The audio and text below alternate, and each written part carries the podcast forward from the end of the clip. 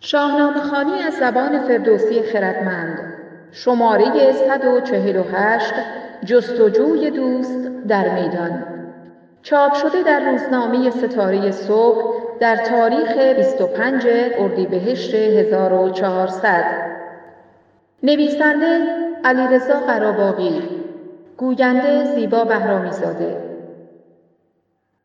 در نخستین شبی که سپاه ایران به پای دژ سپید میرسد، رستم برای شناسایی مهاجمان در لباس مبدل به درون دژ می رود و از فاصله نچندان دور سهراب را می بیند و نیروهای تورانی را ارزیابی می کند.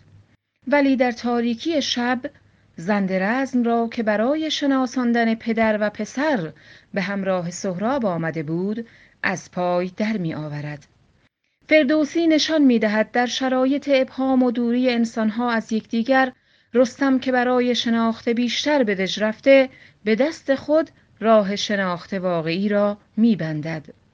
سهراب هنگام آمدن سپاه ایران از شادی در پوست نمی‌گنجید، زیرا گمان می‌کرد به زودی پدر را به یاری دایی خود می‌شناسد و او را در آغوش می‌گیرد.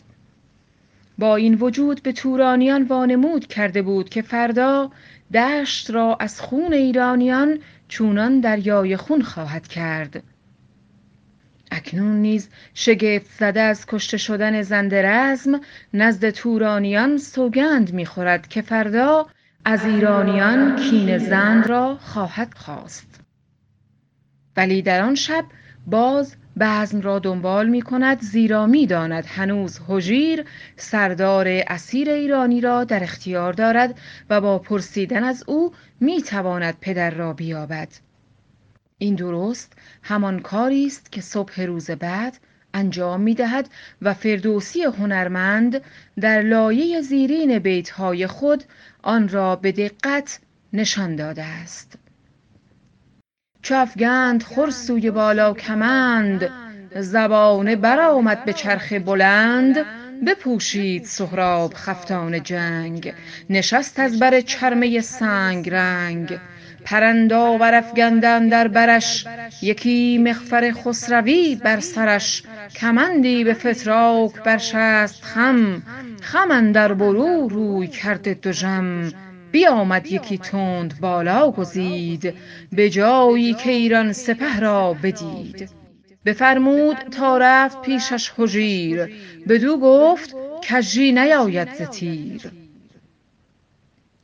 بعضی از شارحان با فراموش کردن توانایی هنرمندانه نابغه طوس در پردازش گفتگوها این بیتها را چنان می‌خوانند که گویا سهراب جوانی خام، باده‌گسار، کینه‌جو و خونریز است که از مرگ دایی خود غمگین نمی‌شود، ولی چون پهلوانی خودپسند می‌خواهد آن سوگند را عملی کند و بر سر آن است که از ایرانیان انتقام بگیرد.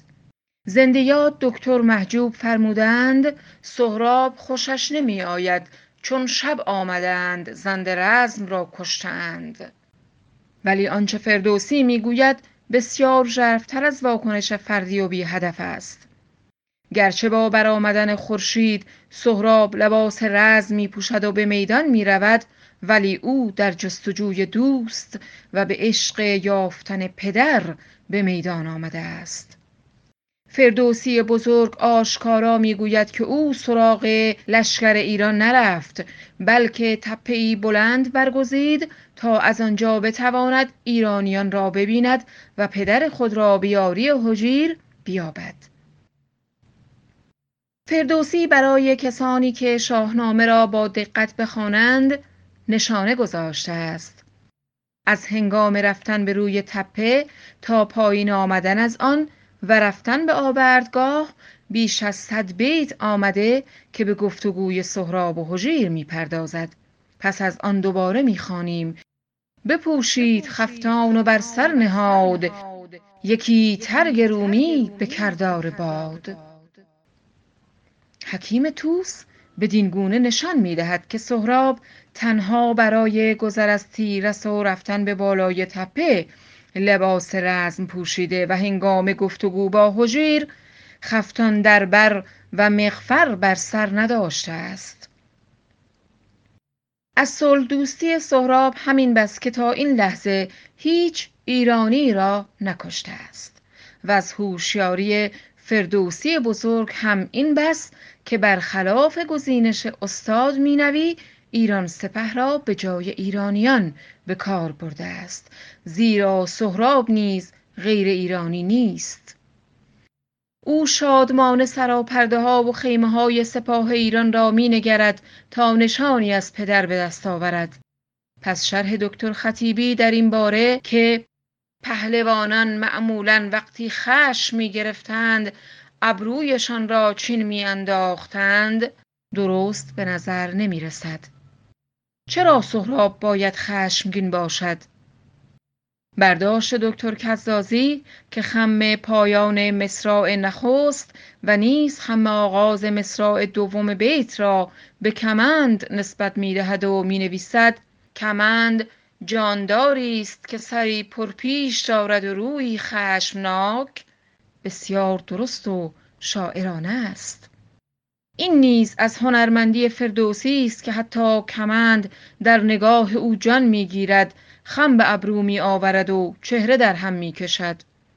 گرچه به خاطر پیشی گرفتن ادبیات غنایی بر حماسی صحبت از کمند گیسو و کمان ابروی معشوق در ادبیات ما بسیار پربس آمده است، ولی دو بیت آغازین و پایانی نشان می دهند فردوسی هنرمند هر جا نیاز بوده واژگان رزمی را به خدمت وصف طبیعت و اخلاق نیز درآورده است.